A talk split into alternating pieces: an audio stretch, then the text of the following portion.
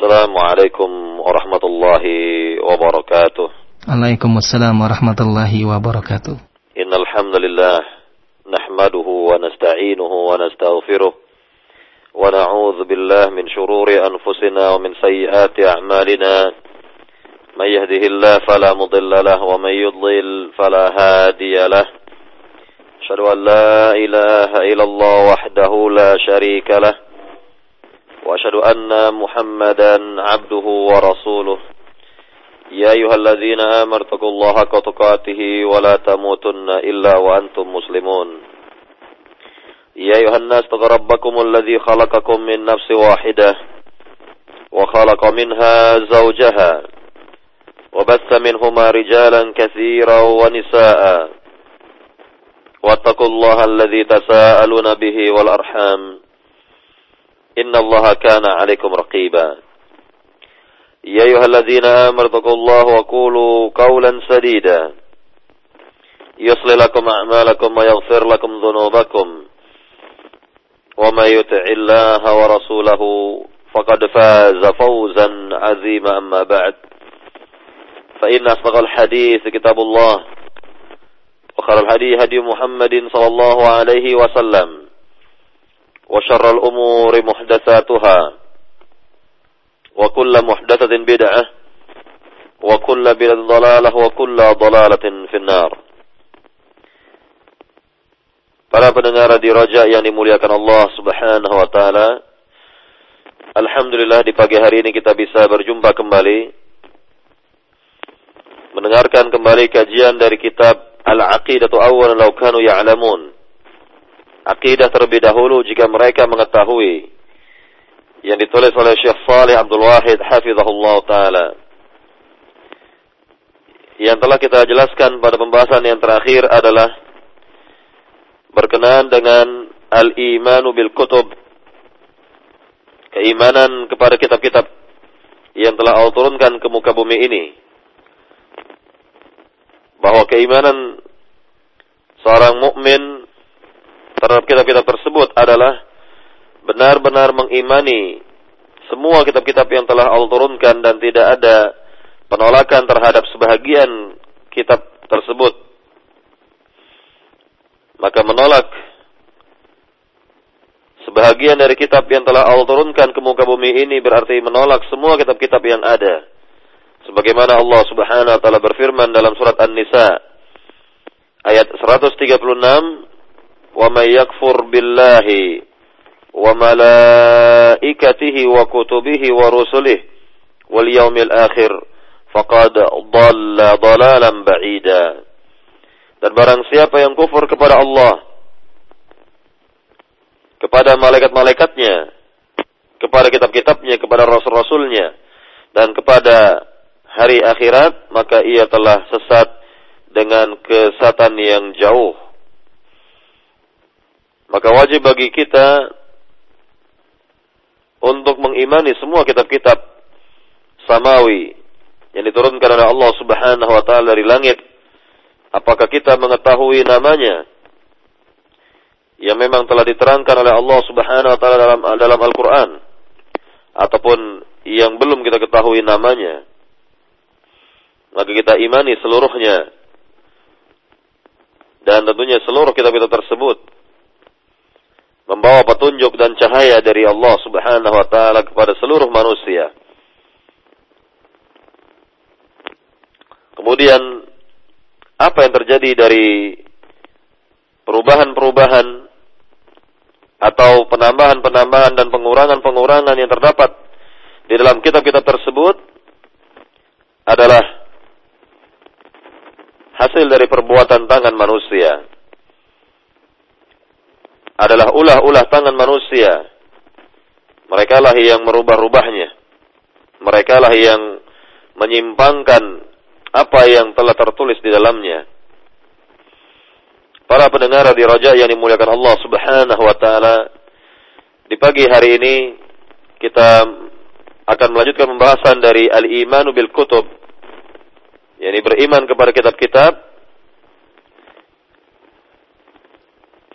yakni berkenaan dengan al-imanu bil al-imanu ma'al Quran beriman atau keimanan bersama Al-Quran Al-Karim,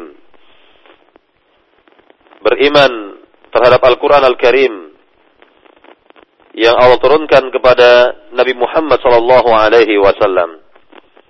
Nah, inilah yang akan kita jelaskan di pagi hari ini, keimanan kita terhadap Al-Quran Al-Karim yang telah Allah turunkan kepada Nabi sallallahu alaihi wasallam. Maka beriman kepada Al-Quran Al-Karim dikatakan oleh Syekh Salih Abdul Wahid yang pertama adalah awalan أن القرآن الذي بين أيدينا هو الكتاب الذي لم يصله التبديل والتحريف ولا تغيير ولا تغير ولا الزيادة والنقصان لأن الله تعهد بحفظه بنفسه Beliau mengatakan bahwa Al-Quran Al-Karim yang ada di tangan umat Islam ini adalah satu-satunya kitab suci yang ada di dunia yang tidak terjadi padanya perubahan. Tidak terjadi padanya yakni perubahan-perubahan, penambahan dan pengurangan dikarenakan Allah Subhanahu wa taala telah menjanjikan untuk menjaga Al-Quran Al-Karim. Maka Al-Quran yang telah Allah turunkan ke muka bumi ini, dari sejak zaman Nabi Muhammad SAW sampai zaman kita yang sudah kurang lebih 15 abad ini, tetap asli, otentik, dan tidak ada perubahan-perubahan di dalamnya. Tidak ada penambahan dan pengurangan di dalamnya. Dikarenakan Allah Subhanahu wa taala yang menjanjikan untuk memelihara, menjaga keaslian Al-Qur'an Al-Karim sebagaimana firman-Nya yang terdapat dalam surat Al-Hijr ayat 9. Allah Subhanahu wa taala berfirman, "Inna nahnu nazzalna dzikra wa inna lahu lahafizun." Sungguhnya kamilah yang telah menurunkan az-zikr, yakni Al-Quran. Dan kami pula lah yang akan menjaganya. Allah subhanahu wa ta'ala juga berfirman dalam surat Fussilat. Ayat 41 sampai 40 sampai 42. Allah subhanahu wa ta'ala berfirman. Wa innahu lakitabun aziz. La ya'tihi al-batil min baini yadayhi wala min khalfih. Tanzilum min hakimin hamid. Sungguhnya Al-Qur'an sungguhnya Al-Qur'an ini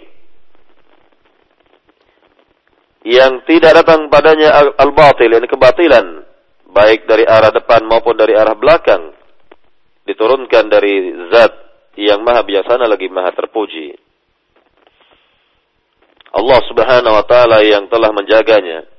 Allah subhanahu wa ta'ala yang memeliharanya. Maka tidak akan sampai tangan manusia untuk merubah atau menambah-nambah ataupun mengurang-urangi Al-Quran Al-Karim yang telah diturunkan ini. Tentunya dikarenakan di antara bentuk pemeliharaan Allah Subhanahu wa taala penjagaan Rabbul Alamin terhadap Al-Qur'an di antara bentuknya adalah bahwa Allah Subhanahu wa taala telah mudahkan bagi umat Islam bagi hamba-hambanya yang beriman untuk menghafal Al-Quran Al-Karim. Maka lihatlah, banyak sekali di antara umat Islam yang dapat menghafal Al-Quran Al-Karim. Sejak mereka kecil, mereka perhatian terhadap Al-Quran Al-Karim. Menghafal Al-Quran Al-Karim.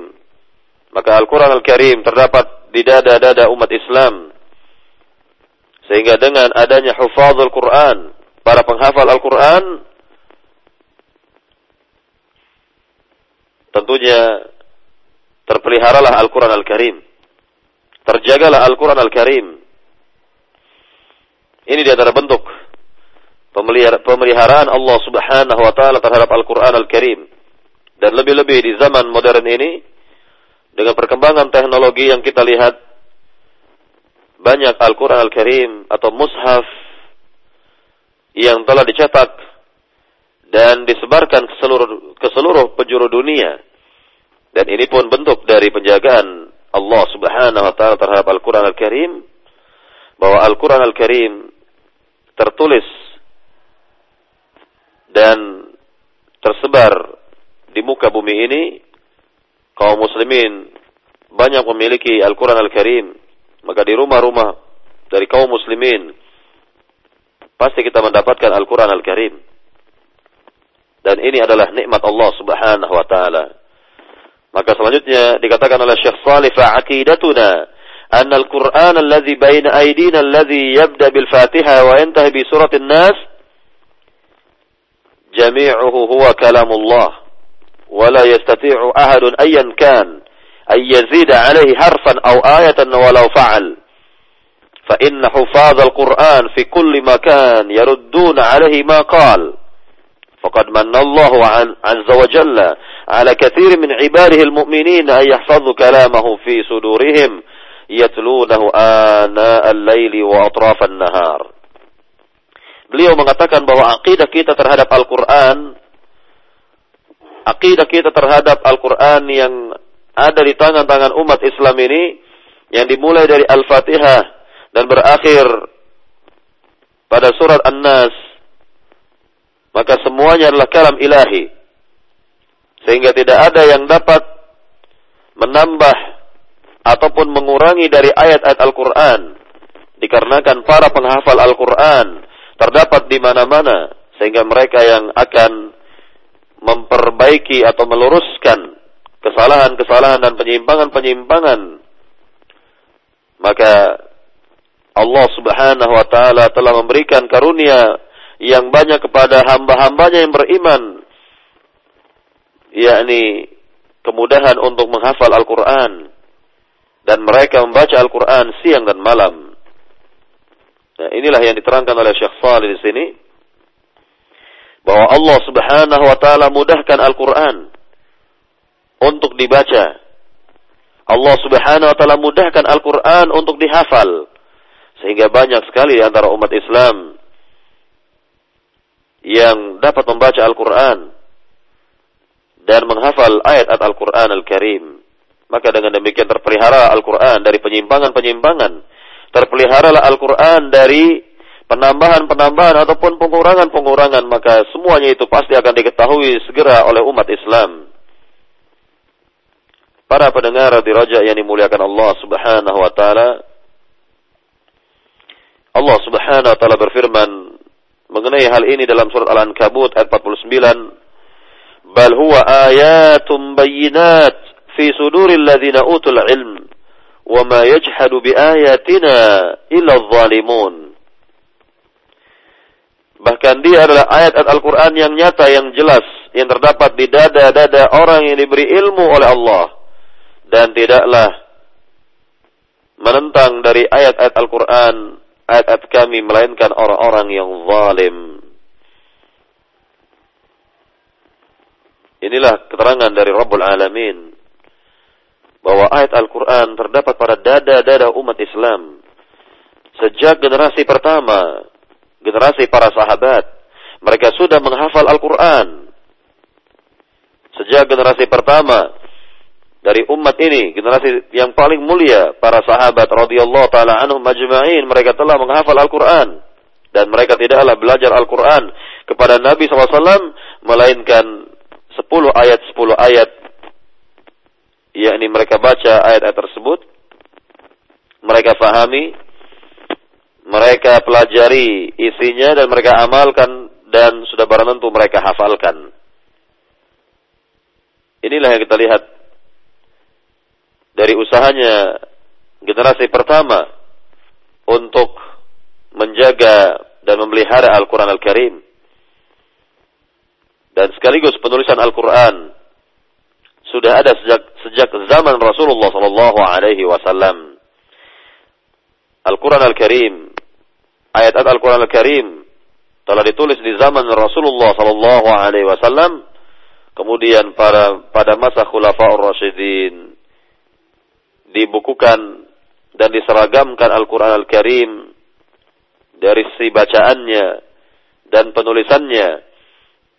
Maka ini adalah usaha-usaha hamba-hamba Allah yang mulia, hamba-hamba Allah yang beriman dan termasuk dari usaha pemeliharaan Allah Subhanahu wa taala kehendak Rabbul Alamin bagian dari kekuasaan Allah Subhanahu wa taala untuk memelihara Al-Qur'an, menjaga Al-Qur'an Al-Karim. Maka dikatakan di sini oleh Syekh Salih, "Alhamdulillahillazi hafidha lana Al-Qur'an." Wa illa la asba indana kama inda al-yahud wan nasara al-kathir min nusakh al-Qur'an. Innama idza dhahabat idza habta ila ayyi makan fi dunya فهو القرآن الذي بين أيدينا بحفظ الله إلى أن يرث الله الأرض ومن عليها Segala puji bagi Allah yang telah memelihara Al-Quran untuk kita semua. Jika tidak demikian, maka kita akan melihat banyak perubahan-perubahan dalam Al-Quran sebagaimana yang kita lihat pada Taurat dan Injil yang dirubah oleh orang-orang Yahudi dan Nasrani. Maka jika Anda pergi ke penjuru dunia ini, maka Anda akan mendapatkan Al-Quran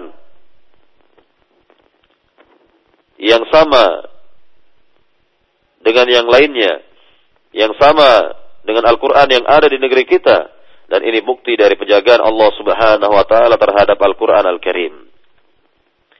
Para pendengar di Raja yang dimuliakan Allah Subhanahu wa Ta'ala, inilah keyakinan kita yang pertama terhadap Al-Quran bahwa Al-Quran adalah satu-satunya kitab suci yang telah dipelihara, dijaga oleh Allah Subhanahu wa taala sampai akhir zaman dan janji Allah Subhanahu wa taala adalah benar sehingga tidak ada yang dapat merubah ayat Al-Quran.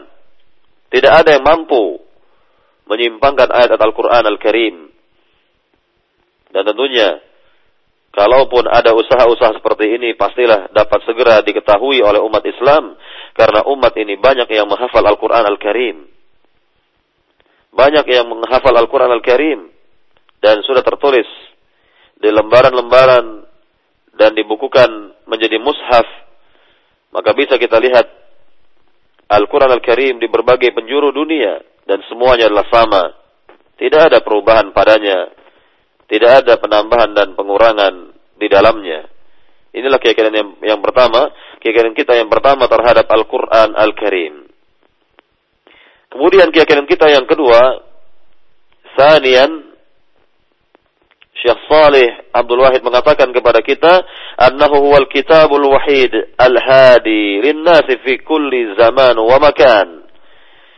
Fattauratu nuzilat lil Yahudi faqat. والإنجيل نزل للنصارى فقط والقرآن نزل للبشرية إلى أن يرث الله الأرض ومن عليها نزل أو نزل للإنسان والجن. أما أولئك الذين يقولون إن تحكيم القرآن لا يصلح لهذا العصر بما فيه من تقدم وحضارة كبرت كلمة تخرج من أفواههم إن يقولون إلا كذبا. Keyakinan kita yang kedua terhadap Al-Quran Al-Karim adalah bahwa Al-Quran adalah kitab suci yang dapat memberikan petunjuk kepada seluruh manusia pada setiap zaman dan tempat. Adapun kitab-kitab yang lainnya sebelum Al-Quran hanyalah bermanfaat bagi kaum yang diturunkan kitab-kitab tersebut. Sebagai contoh bahwa Taurat yang diturunkan oleh Allah Subhanahu wa taala hanya berlaku bagi orang-orang Yahudi. Adapun Injil hanya berlaku bagi orang-orang Nasrani. Sedangkan Al-Qur'an Al-Karim berlaku bagi seluruh manusia dan seluruh jin. Artinya bahwa seluruh manusia dan seluruh bangsa jin haruslah mengimani Al-Qur'an sebagai petunjuk dalam kehidupan mereka. Dan ini berlaku untuk seluruh masa, seluruh zaman dan tempat. Adapun orang-orang yang mengatakan bahwa Al-Quran Al-Karim di zaman sekarang ini tidak lagi relevan, maka apa yang mereka yakini tidaklah benar dan menyimpang. Kaburat kalimat dan takhruju min afwahihim. yakni sungguh besar. Uh, yakni dosa dari kalimat yang mereka ucapkan tersebut yang keluar dari mulut-mulut mereka iya kuluna illa kadhiba iya kuluna illa kadhiba yakni tidaklah mereka berucap kecuali kedustaan belaka.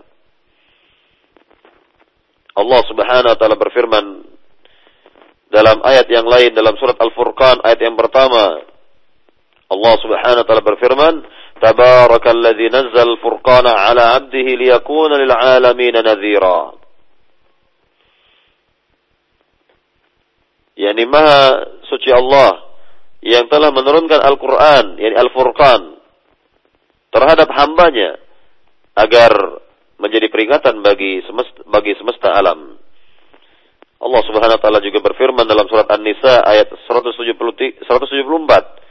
dalam surat An-Nisa ayat 174 Ya ayyuhan nas qad ja'akum burhanun min rabbikum wa anzalna ilaikum nuran mubina wahai segenap manusia telah diturunkan kepada kalian bukti yang nyata dari Rabb kalian dan kami telah turunkan kepada kalian cahaya yang jelas, cahaya yang nyata. Nah, ini semua menjelaskan bahwa Al-Quran bermanfaat dan Al-Quran sebagai petunjuk bagi seluruh manusia, bahkan bagi seluruh alam semesta, bagi seluruh bangsa jin dan bangsa manusia. Semua haruslah beriman semua harus menjadikan Al-Quran sebagai petunjuk dalam hidup mereka. Dan ini pula dikatakan oleh Allah dalam ayat yang lainnya. Dalam surat Yunus ayat 57 Allah berfirman, Ya ayyuhan nas, wa shifa' wa shifa'un lima fis sudur wa huda wa rahmatul lil mu'minin. Wahai segenap manusia, sungguh telah datang kepada kalian mau'izah ini wajangan nasihat dari Rob kalian dan penawar atau obat atau penyembuh terhadap apa yang ada di dada-dada dan sebagai petunjuk serta rahmat bagi orang-orang yang beriman. Atau bisa kita lihat dalam surat yang lainnya dalam surat Al-Jin ayat yang ayat yang ayat pertama dan yang kedua di mana Allah Subhanahu wa taala berfirman, "Qul uhiya ilayya annahu istama'a nafarun minal jinni faqalu inna sami'na Qur'anan 'ajaba yahdi ila ar-rusydi fa amanna bih wa lan nusyrika bi rabbina ahada." Ya artinya, katakanlah wahai Muhammad, telah diwahyukan kepadaku bahwasanya sekelompok bangsa jin mendengarkan bacaan Al-Qur'an, kemudian mereka berucap Sungguhnya kami telah mendengarkan Al-Quran yang menakjubkan, yang memberi petunjuk kepada kehidupan kami, maka kami beriman kepadanya dan kami tidak akan lagi berbuat syirik, yakni berbuat syirik kepada Rabb kami. Inilah keterangan Rabbul Alamin. Keterangan Allah Subhanahu wa taala yang menjelaskan bahwa bangsa jin saja beriman kepada Al-Qur'an Al-Karim ketika mereka mendengarkan bacaan Al-Qur'an. Mereka menjadikan Al-Quran sebagai petunjuk dalam hidup mereka. Maka jelaslah bagi kita bahwa Al-Quran Al-Karim berlaku bagi seluruh bangsa manusia dan berlaku bagi seluruh bangsa jin dalam seluruh zaman dan tempat. Tidaklah Al-Quran Al-Karim mengalami perubahan-perubahan Walaupun kita berada pada zaman yang modern ini, pada peradaban yang modern seperti ini, maka tetap saja Al-Quran Al-Karim berlaku dan sebagai petunjuk dalam kehidupan ini dan sampai akhir zaman. Inilah keyakinan kita yang kedua terhadap Al-Quran Al-Karim. Kemudian keyakinan kita yang ketiga terhadap Al-Quran Al-Karim adalah أننا نعتقد أنه كلام الله بدأ بلا كيفية قولا وأنزله على رسوله وحيا وصدقه, وصدقه المؤمنون على ذلك حقا وأيقنوا أنه كلام الله تعالى بالحقيقة ليس بمخلوق ككلام البشر فمن سمعه وزعم أنه قول البشر faqad kafar wa qad zammahu Allah taala wa adahu bisaqar Keyakinan kita yang ketiga terhadap Al-Quran bahwa kita meyakini seyakin-yakinnya bahwa Al-Quran adalah kalam ilahi. Firman Allah. Yang diturunkan kepada Rasulnya sebagai wahyu. Dan diimani oleh orang-orang yang beriman secara jelas. Dan mereka meyakini seyakin-yakinnya bahwa kalam ilahi bahwa Al-Quran adalah kalam ilahi dan bukanlah makhluk. Bukanlah makhluk. Seperti ucapan manusia biasa. Maka barang siapa mendengar Al-Quran lalu meyakini bahwa Al-Quran adalah ucapan manusia dan bukan kalam ilahi atau buatan manusia dan bukan kalam ilahi maka ia sungguh telah kufur dan Allah telah menjanjikan dan Allah telah menjanjikan tempat di neraka sakor baginya. Nah, inilah berupa ganjaran dan akibat buruk bagi mereka-mereka yang mengingkari bahwa Al-Quran bukan kalam ilahi. Al-Quran bukan firman Allah. Dan ini adalah kekufuran yang nyata. Para pendengar di rojak yang dimuliakan Allah subhanahu wa ta'ala. Sekali lagi bahwa kita meyakini, saya yakin yakini bahwa Al-Quran yang kita baca setiap hari itu adalah kalam ilahi. Firman Allah subhanahu wa ta'ala. Dan bukanlah makhluk. Tentunya orang-orang Mu'tazilah, orang-orang kaum rasionalis di mana mereka meyakini bahwa Al-Quran adalah makhluk, maka ini adalah akidah yang batil. Akidah yang tidak benar. Akidah yang menyimpang dari akidah ahlu sunnah wal jamaah. Kemudian kita lihat tentang keyakinan kita yang keempat terhadap Al-Quran Al-Karim.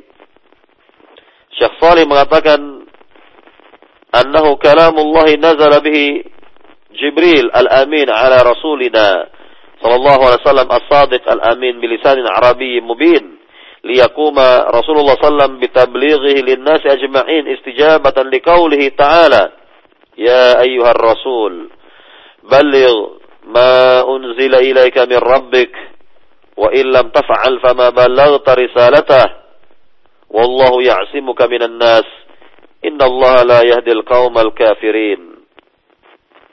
وقال تعالى وإنه لتنزيل رب العالمين. نزل به الروح الأمين على قلبك لتكون من المنذرين بلسان عربي مبين. Dikatakan oleh Syekh Salih di sini tentang keyakinan kita yang keempat terhadap Al-Quran bahwa Al-Quran Al-Karim sebagai kalam ilahi, kalam atau firman Allah yang diturunkan melalui malaikat Jibril kepada Rasulullah sallallahu alaihi wasallam dengan bahasa Arab yang nyata agar Rasulullah SAW dapat menyampaikan isi Al-Quran kepada manusia di zamannya. Dan ini adalah sebagai yakni jawaban atas firman Allah Subhanahu wa taala dalam surat Al-Maidah ayat 67 Allah berfirman, Ya ayyuhar rasul. Wahai rasul. Yani wahai Muhammad. Baligh ma unzila ilaika min rabbig. Sampaikanlah apa yang telah diturunkan kepadamu dari Rabbmu, yani Al-Quran Al-Karim. Apa yang telah diturunkan oleh Allah kepada Nabi, yaitu Al-Quran, maka diperintahkan oleh Allah agar Nabi menyampaikan Al-Quran Al-Karim tersebut. Wa illam taf'al fama ballaghta risalata.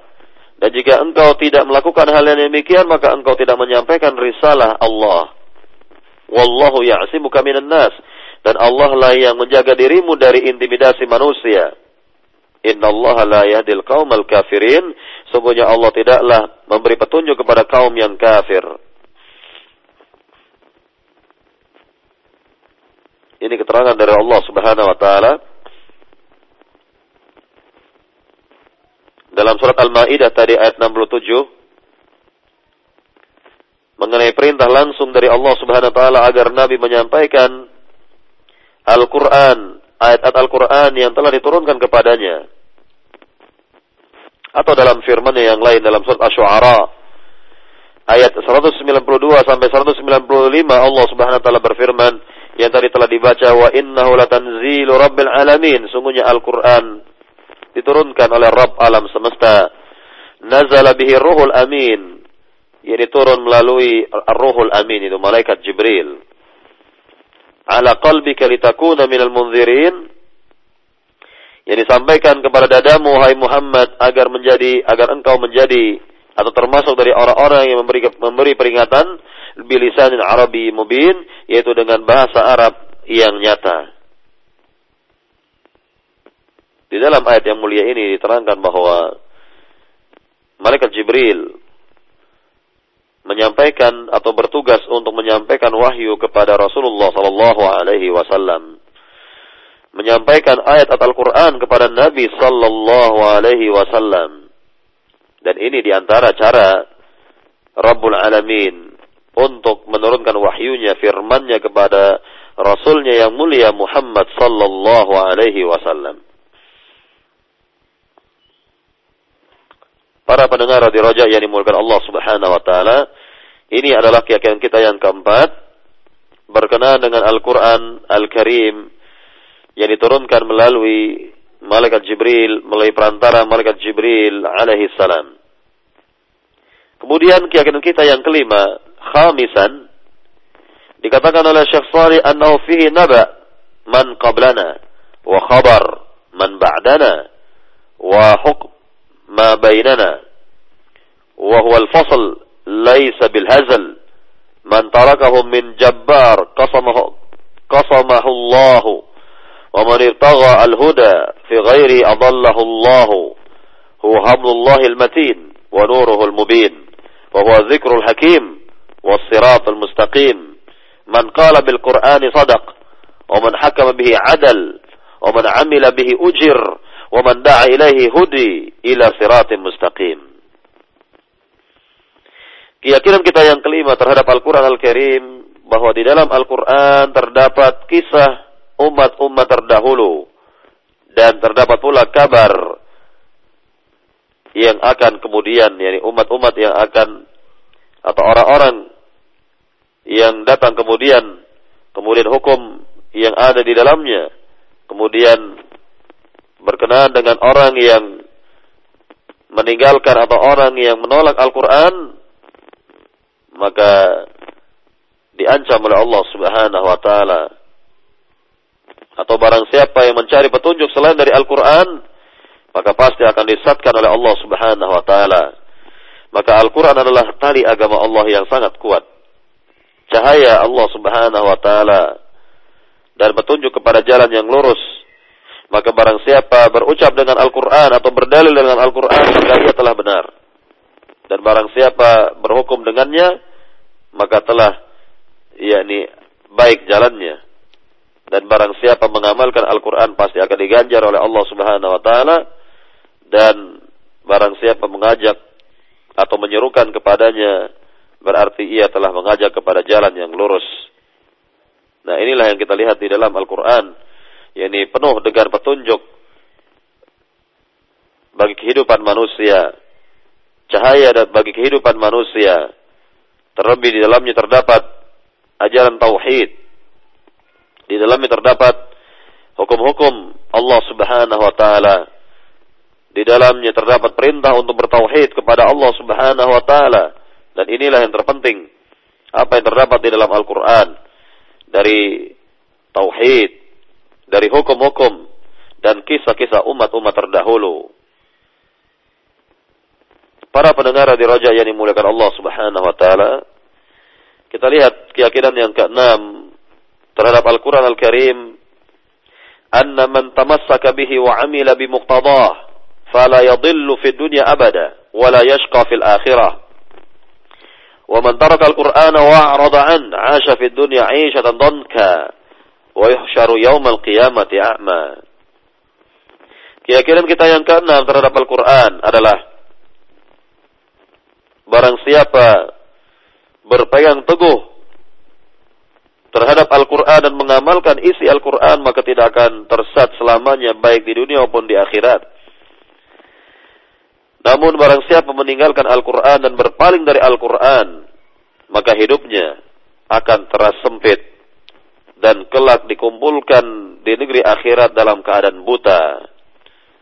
Allah Subhanahu wa taala berfirman dalam surat Taha ayat 123 dan sampai 126.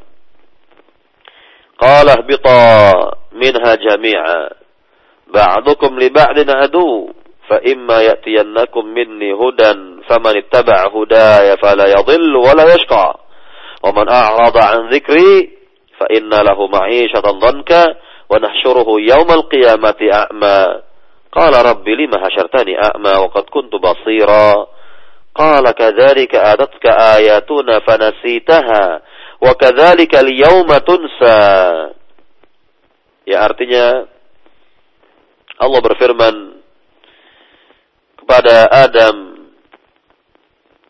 dan iblis turunlah kalian berdua yakni ke muka bumi. Maka sebagian kalian akan menjadi musuh atau sebagian yang lain. Fa imma ya'tiyannakum minni hudan faman ittaba' hudaya fala yadhillu wa yashqa. Adapun di antara kalian yang mendatangi petunjuk ini maka barang siapa yang mengikuti petunjuk Allah maka tidaklah sesat hidupnya dan tidak pula sengsara wa man a'rada an dzikri dan barang siapa yang berpaling dari mengingat diriku fa inna lahu ma'isyatan danka maka baginya kehidupan yang sempit wa nahsyuruhu yaumal qiyamati a'ma dan kami akan kumpulkan ia di negeri akhirat dalam keadaan buta. Qala rabbi lima hasyatani a'ma dan si hamba ini akan berkata wahai Rabb mengapa engkau kumpulkan diriku dalam keadaan buta? Waqad kuntu basira sedangkan aku di dunia dalam keadaan melihat. Qala kadzalika atatka ayatuna fanasitaha? Allah berfirman kepadanya demikian pula demikianlah ganjaran yang datang kepadamu ketika ayat-ayat kami sampai kepadamu maka engkau melupakannya. Wa kadzalikal yauma tunsa maka pada hari ini pun engkau dilupakan nah inilah ancaman yang besar dari Allah Subhanahu wa taala kepada siapa saja yang berpaling dari Al-Qur'an Al-Karim meninggalkan Al-Qur'an Al-Karim maka kehidupannya akan seperti itu tidak akan mendapatkan pertolongan oleh Allah dari Allah Subhanahu wa taala.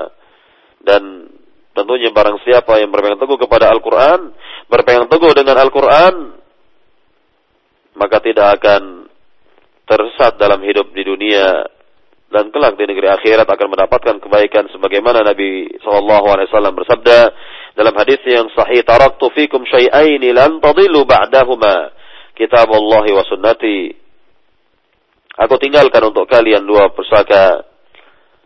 Tidaklah sesat untuk selama-lamanya jika berpegang teguh kepadanya, kepada keduanya, yaitu Al-Quran dan sunnahku. Al-Quran Al-Karim dan sunnah Nabi Sallallahu Alaihi Wasallam.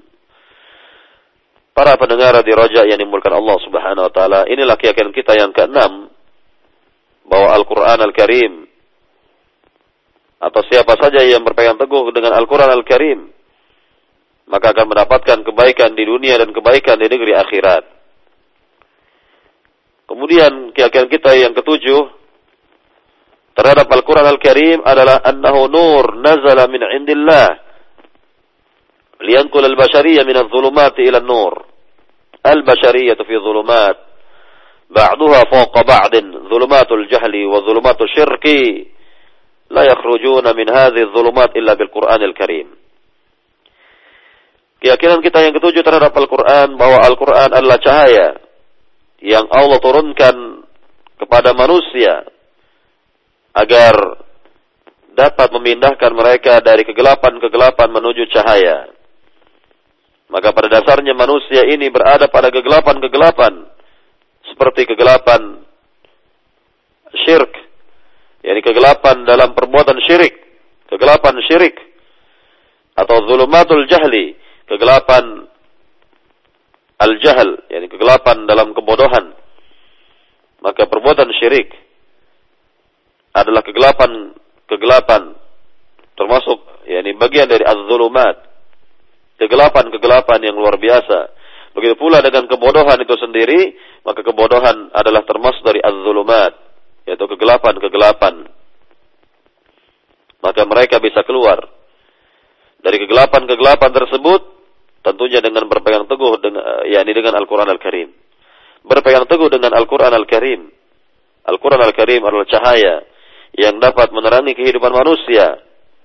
Cahaya yang dapat membimbing kehidupan manusia, yang dapat mengeluarkan manusia dari berbagai macam kegelapan-kegelapan.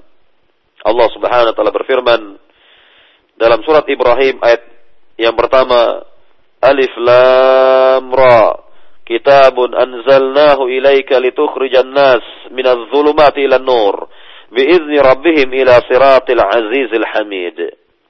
Ya artinya Alif Lam Ra kitab yang diturunkan Al-Quran kepada engkau wahai Muhammad agar dapat mengeluarkan manusia dari berbagai macam kegelapan menuju cahaya dengan izin Rabb mereka kepada jalan Allah yang maha perkasa lagi maha terpuji.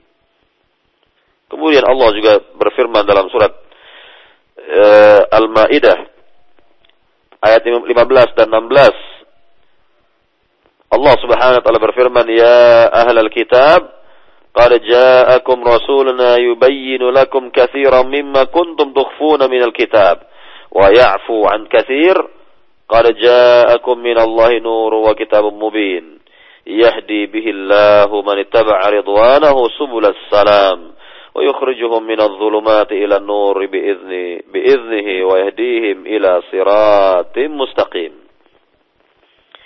Ya artinya wahai ahli kitab, telah datang kepada kalian Rasul kami yang menjelaskan kepada kalian apa yang tersembunyi bagi kalian dari kitab dan maafkan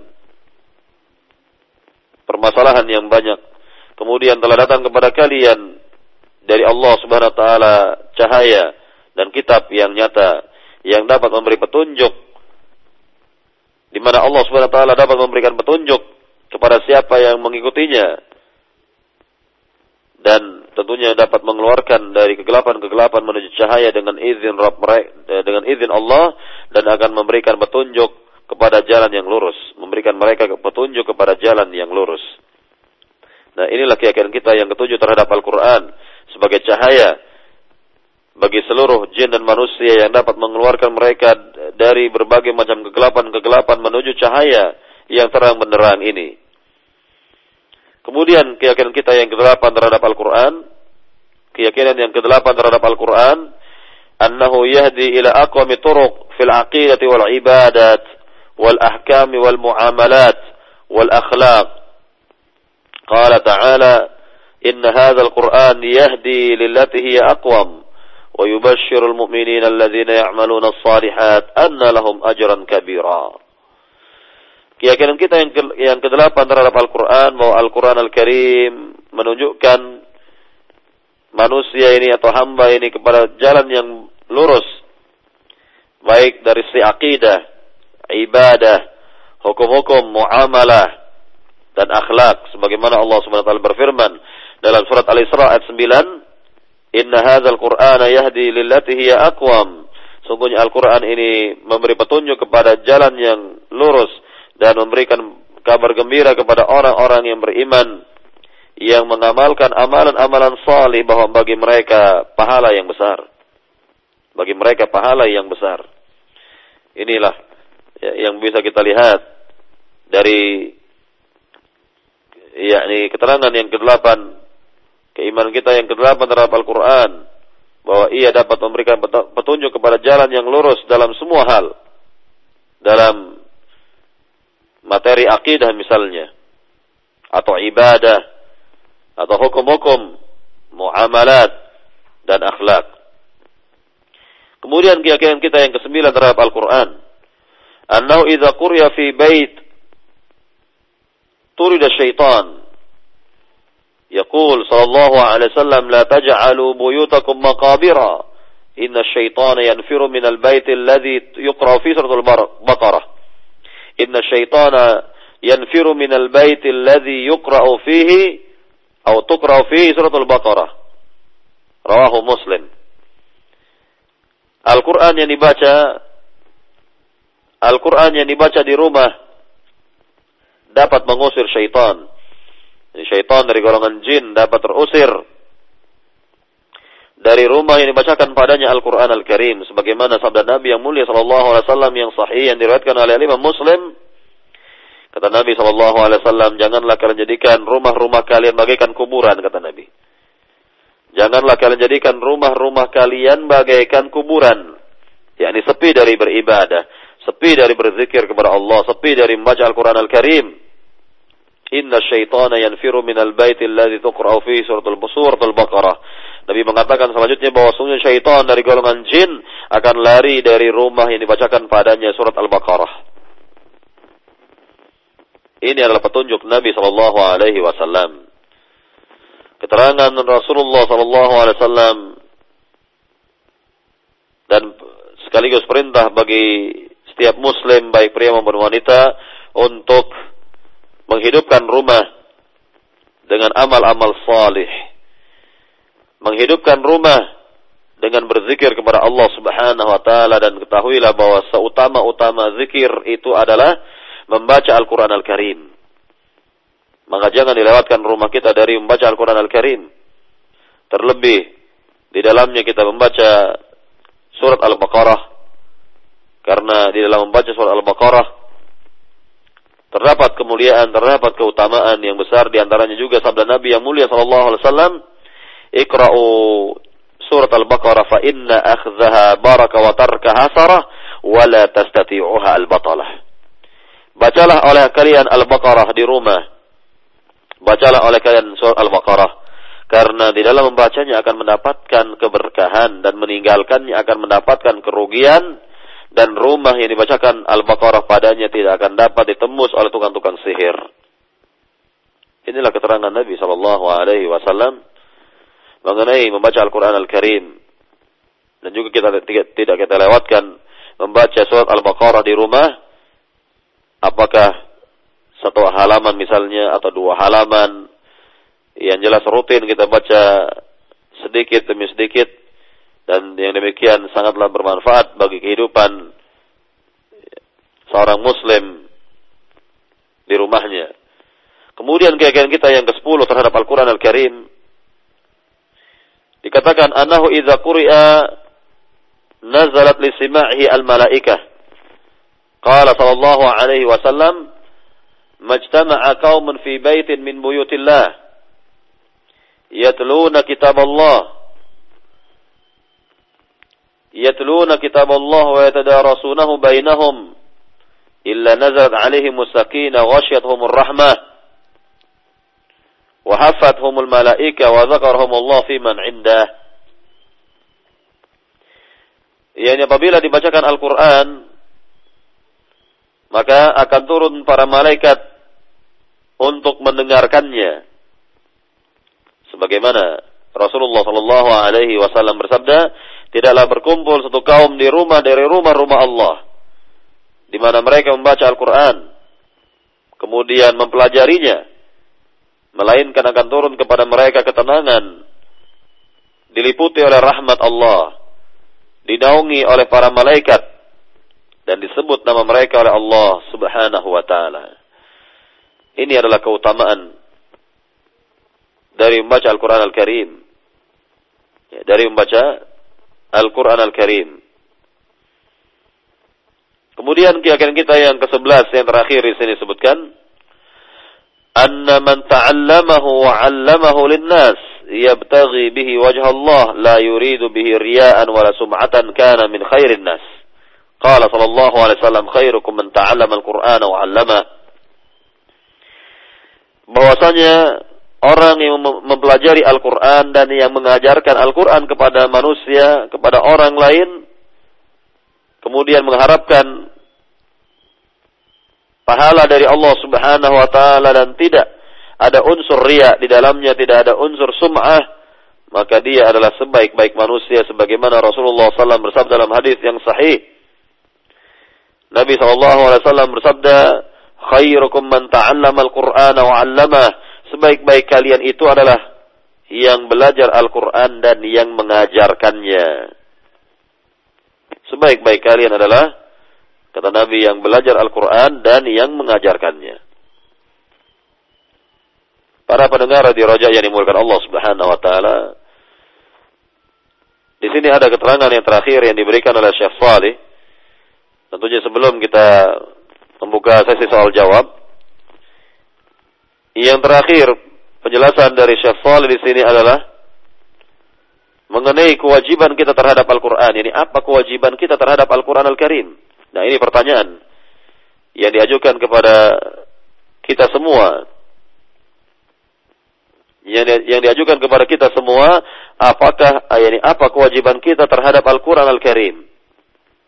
Maka jawabannya adalah Syekh Salih menjelaskan yang pertama, an nafhama ma jaa fihi wa an hendaknya kita memahami apa yang ada dalam Al-Quran.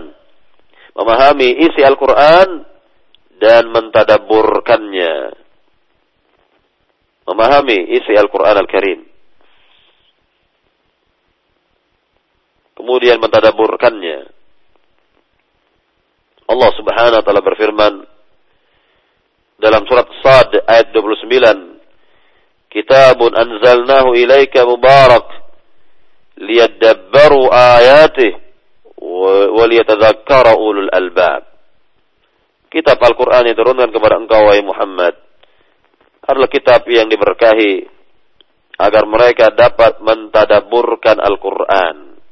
Nah, ini dikatakan liyadabbaru ayatih agar mereka dapat mentadaburkan ayat-ayat Al-Quran Al-Karim. Jadi betul-betul diresapi, difahami, isi dari Al-Quran Al-Karim. Nah inilah yang pertama sekali. Yang kita baca, kemudian kita fahami apa yang terkandung di dalamnya dan kita tadaburkan. Oleh sebab itu para ulama atau di antara ahli ilmu berfatwa tentang wajibnya mempelajari yang bahasa Arab. Wajibnya mempelajari bahasa Arab karena dengan mempelajari bahasa Arab kita akan mengetahui agama kita. Dikarenakan agama kita ini berasal dari Al-Quran dan hadis Nabi dan kedua-duanya berasal dari bahasa Arab. Maka tidak mungkin kita bisa memahami Al-Quran dan hadis Rasul tanpa menguasai bahasa Arab. Maka Alhamdulillah banyak dari umat Islam ini yang sadar sehingga mereka mempelajari bahasa Arab minimal Al-Quran yang mereka baca mereka faham maknanya. Minimal apa yang mereka baca dalam sholat mereka mereka ketahui maknanya. Bisa mereka fahami. Dan inilah kebaikan tersendiri bagi kita apabila kita mempelajari isi dari Al-Quran Al-Karim. yakni dengan wasilah bahasa Arab perantara bahasa Arab yang ada pada diri kita. Para pendengar di Raja yang dimulakan Allah Subhanahu wa taala, kewajiban kita yang kedua terhadap Al-Qur'an Al-Karim eh, dikatakan di sini alal mu'minina ya'malu bil Qur'an. Idza amarahum i'tamaru wa idza nahahum. Kewajiban bagi orang-orang yang beriman adalah mengamalkan isi Al-Qur'an. Apabila ada perintah maka segera dilaksanakan dan apabila ada larangan maka segera dijauhi. Nah inilah di antara kewajiban kita terhadap Al-Quran selain kita baca dia, selain kita fahami, kita resapi, kita tadaburkan, maka kewajiban kita pula yang terpenting adalah mengamalkan isi Al-Quran. Mengamalkan apa yang terdapat di dalamnya. Mengamalkan isi isi Al-Quran Al-Karim. Lihatlah para sahabat radhiyallahu taala anhum ajma'in tidaklah mereka belajar Al-Qur'an kepada Nabi melainkan hanya 10 ayat 10 ayat 10 ayat tersebut mereka baca mereka hafal kemudian mereka pelajari isinya dan juga mereka amalkan apa yang terkandung di dalamnya ini yang terpenting dari mempelajari Al-Quran Al-Karim. Ada pengamalan dalam kehidupan ini. Dan bagi mereka yang berusaha berupaya mengamalkan isi Al-Quran, akan mendapatkan kebaikan-kebaikan dari Allah Subhanahu wa taala dan kita mohon kepada Allah agar kita dapat terus membaca Al-Qur'an Al-Karim. Terus bisa kita tadaburkan Al-Qur'an Al-Karim kita fahami apa yang terkandung di dalamnya dan kita amalkan dalam kehidupan sehari-hari agar kehidupan kita mendapatkan keridhaan dari Allah Subhanahu wa taala, keberkahan dari Allah Subhanahu wa taala. Para pendengar radio Roja yang dimulakan Allah Subhanahu wa taala, inilah semua penjelasan dari Syekh Saleh Abdul Wahid dalam kitabnya ini, Al-Aqidah Awalan Law Kanu Ya'lamun, berkenaan dengan Al-Qur'an Al-Karim yang telah kita jelaskan panjang lebar dari pertama tadi mengenai kewajiban-kewajiban kita terhadap Al-Qur'an Al-Karim atau keyakinan-keyakinan kita terhadap Al-Quran Al-Karim dan yang terakhir mengenai kewajiban kita terhadap Al-Quran Al-Karim. Mudah-mudahan apa yang saya jelaskan di pagi hari ini bermanfaat bagi diri saya pribadi dan seluruh pendengar bagi seluruh yang mendengarkan kajian ini dan kami persilahkan kepada pembawa acara untuk yakni memulai sesi soal jawab jika ada pertanyaan dari para pendengar, fala tafadhal. Nah, Ustaz. Jazakallah khairan Ustaz atas materi yang telah antum sampaikan dan paparkan dalam pembahasan kita di pagi hari ini Ustaz dan selanjutnya kami akan ajak seluruh kaum muslimin yang mendengarkan Radio Roja ini untuk bertanya kepada antum dan kami informasikan pertanyaan uh, di hanya bisa kami ambil melalui pesan singkat saja karena ada gangguan teknis di salah satu jaringan telepon kami. Untuk yang pertama Ustaz, apakah dibolehkan jika di dalam Al-Quran kita menuliskan nama kita sebagai tanda akan kepemilikan Al-Quran itu adalah kita sehingga tidak tertukar dengan jama yang lain. Apakah hal ini dibolehkan Ustaz? Iya, menulis nama sebagai tanda bahwa Al-Quran itu adalah milik kita yang demikian ini dibenarkan, diperbolehkan, dan tentunya yakni selain diberikan nama juga dijaga bahwa Al-Quran ini haruslah ditempatkan pada tempat yang mulia, dipelihara dia, jangan sampai tercabik-cabik, yakni robek dan lain sebagainya sehingga banyak dari lembaran-lembaran tersebut yang tercecer entah di mana, maka ini yang terpenting dan juga dibawa ke tempat-tempat yang mulia seperti masjid misalnya, ataupun di kantor misalnya atau tempat-tempat yang yang lainnya. Dan tidak dibenarkan untuk membawa Al-Qur'an Al-Karim ke kuburan dan dibaca di atas kubur misalnya, maka hal yang demikian berentangan dan termasuk menghinakan Al-Quran Al-Karim. Sebagaimana tadi yang telah dijelaskan dari sabda Nabi Sallallahu Alaihi Wasallam, "La taj'alu buyutakum maqabira." Nabi tegaskan di sini, "La taj'alu buyutakum maqabira." Janganlah kalian jadikan rumah-rumah kalian bagaikan kuburan. Artinya apa? Bahwa kuburan bukanlah tempat ibadah. Adapun rumah di antara tempat untuk beribadah kita kepada Allah Subhanahu wa taala. Membaca Al-Qur'an di rumah dan bukan di atas kuburan. Membaca Al-Qur'an di tempat-tempat yang baik dan bukan di atas kuburan sekali lagi. Inilah yang terkandung dari sabda Nabi yang mulia sallallahu alaihi wasallam, "La taj'alu buyutakum maqabira." Janganlah kalian jadikan rumah-rumah kalian bagaikan kuburan. Jadi rumah kalau dijadikan ya dijadikan dijadikan sepi. Apabila rumah sepi dari beribadah, rumah kita sepi dari beribadah, Itu artinya kita jadikan rumah kita itu bagaikan kuburan. Bagaikan kuburan yang sepi dari ibadah. Maka inilah ya, yang diterangkan oleh Rasulullah SAW dalam hadisnya yang mulia dan apa yang dilakukan oleh sebagian umat Islam ini bertentangan dengan sabda Nabi Wasallam ini. Hendaknya kita bisa mengambil pelajaran berharga dari sabda Nabi wasallam dan hendaknya kita berpikir dengan akal sehat bahwa Al-Quran yang kita baca bermanfaat bagi kita yang membacanya. Al-Quran tidak lagi bermanfaat bagi orang yang sudah meninggal. Al-Quran tidak lagi bermanfaat bagi orang yang yang sudah wafat. Maka Allah Subhanahu wa taala terangkan dalam surat Yasin ayat 70 dan ini juga merupakan uh, seperti pukulan bagi orang-orang yang sering membaca Yasin di hadapan mayit. Membaca surat Yasin di hadapan mayit. Atau bahkan di atas kuburan. Allah Subhanahu wa taala berfirman dalam surat Yasin ayat 70 liyunzira man kana hayya.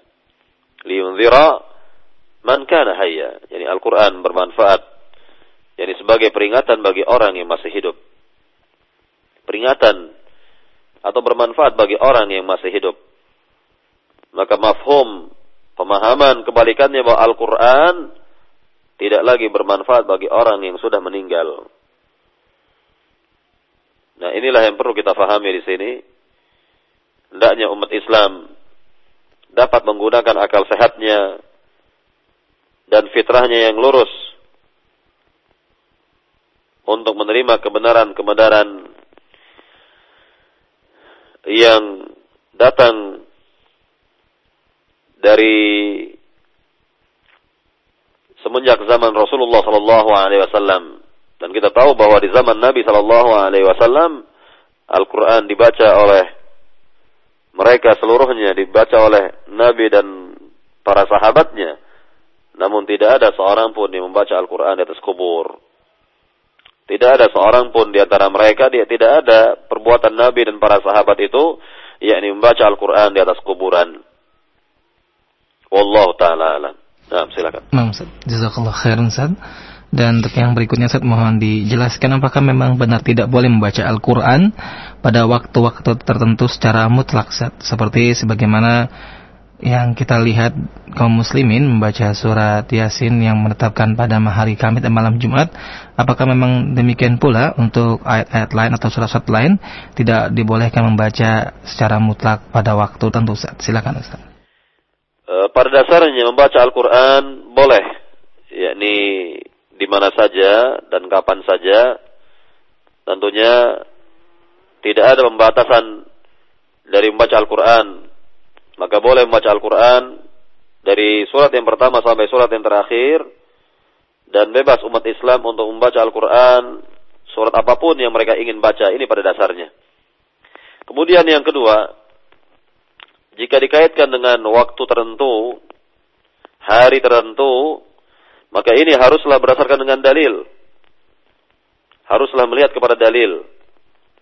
Sebagai contoh misalnya pada malam Jumat atau hari Jumat, sunnah Nabi Shallallahu Alaihi Wasallam yang sahih menerangkan kepada kita bahwa pada malam Jumat atau hari Jumat yang dibaca adalah surat Al-Kahfi dan bukan surat Yasin. Dan ini terbalik dari apa yang dikerjakan oleh umat Islam, oleh sebagian umat Islam di negeri ini bahwa mereka sudah yakni mentradisi membaca surat Yasin pada malam Jumat atau hari Jumat, maka ini tidak sesuai dengan contoh Rasul. Tidaklah sesuai dengan contoh Rasul dengan sunnah Nabi. Bahwa apa yang dibaca oleh Rasul dan para sahabatnya pada malam Jumat dan hari Jumat itu adalah surat Al-Kahfi. Dan bukan surat Yasin. Kemudian kalau kita ingin membaca surat Yasin ya silahkan kapan saja boleh. Kapan saja kita boleh membaca surat Yasin, namun jangan dikait-kaitkan dengan hari tertentu. Jangan dikait-kaitkan dengan segala sesuatu yang tidak ada dalilnya, yang tidak sahih dalilnya. Nah inilah yang perlu kita fahami di sini, bahwa membaca Al-Quran Al-Karim dipersilakan untuk membaca surat apa pun yang kita ingin membacanya dan kalaulah dikaitkan dengan kaitan-kaitan tertentu, maka ini harus berdasarkan dalil yang sahih. Harus berdasarkan petunjuk dari Nabi Shallallahu Alaihi Wasallam.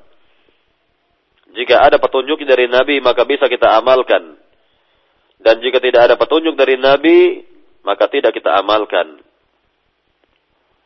Nah inilah kebaikan dalam agama ini, serta kemudahan-kemudahan dalam beragama ini, yang disesuaikan dengan dalil. Yang disesuaikan dengan dengan dalil baik dari Al-Qur'an maupun dari hadis Nabi yang sahih.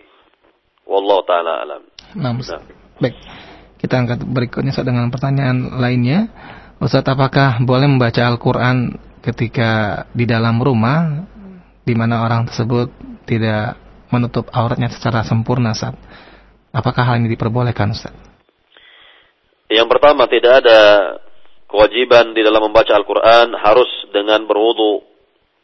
Kemudian yang kedua, tidak ada kewajiban dalam membaca Al-Quran, yakni diharuskan untuk menutup aurat ketika kita membaca Al-Quran di rumah misalnya. Atau bahkan di kamar kita. Maka tidak ada kewajiban yang seperti ini. Dan tentunya untuk beraktivitas di rumah kita bebas. Menggunakan pakaian sehari-hari yang biasa kita pakai di rumah.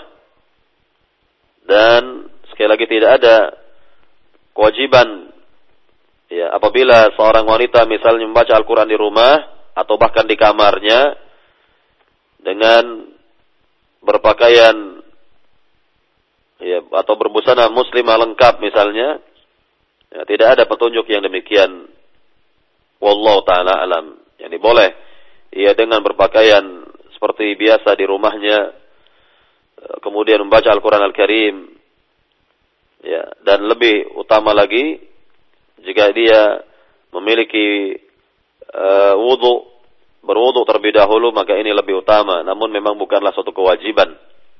Bukanlah suatu kewajiban. Ya, harus berwudhu, maka tidak ada yang demikian. Namun yang lebih utama atau termasuk ya kebaikan dalam hal ini jika dalam keadaan bersuci membaca Al-Quran Al-Karim. Wallahu ta'ala alam. Nah, Ustaz.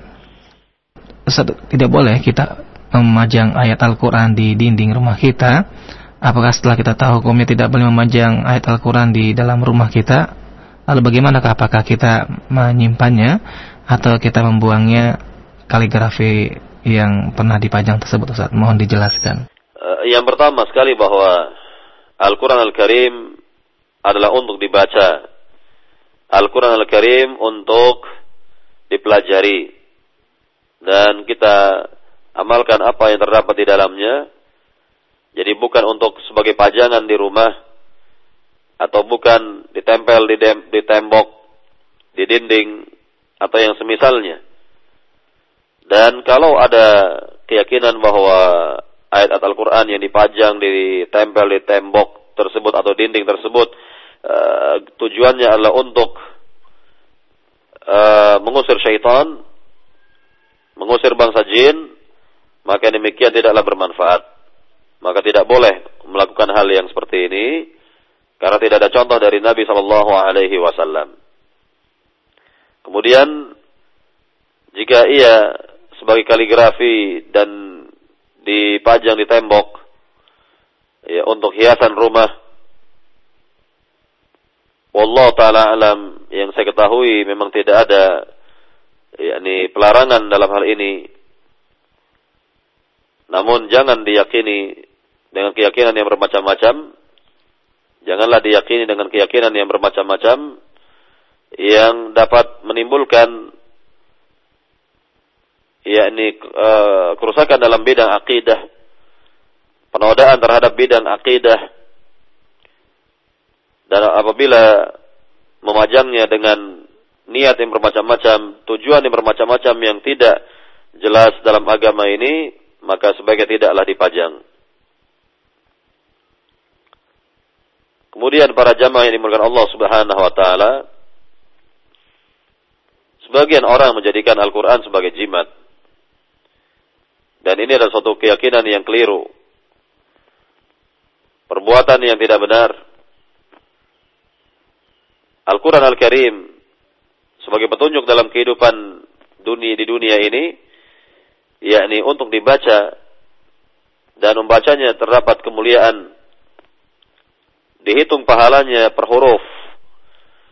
Dan orang Islam yang membaca Al-Quran, Nabi perumpamakan seperti buah ia memiliki aroma yang wangi dan rasanya manis. Dan kebalikannya orang Islam yang tidak baca Al-Quran, Nabi Wasallam perumpamakan seperti buah kurma yang tidak memiliki aroma namun manis rasanya.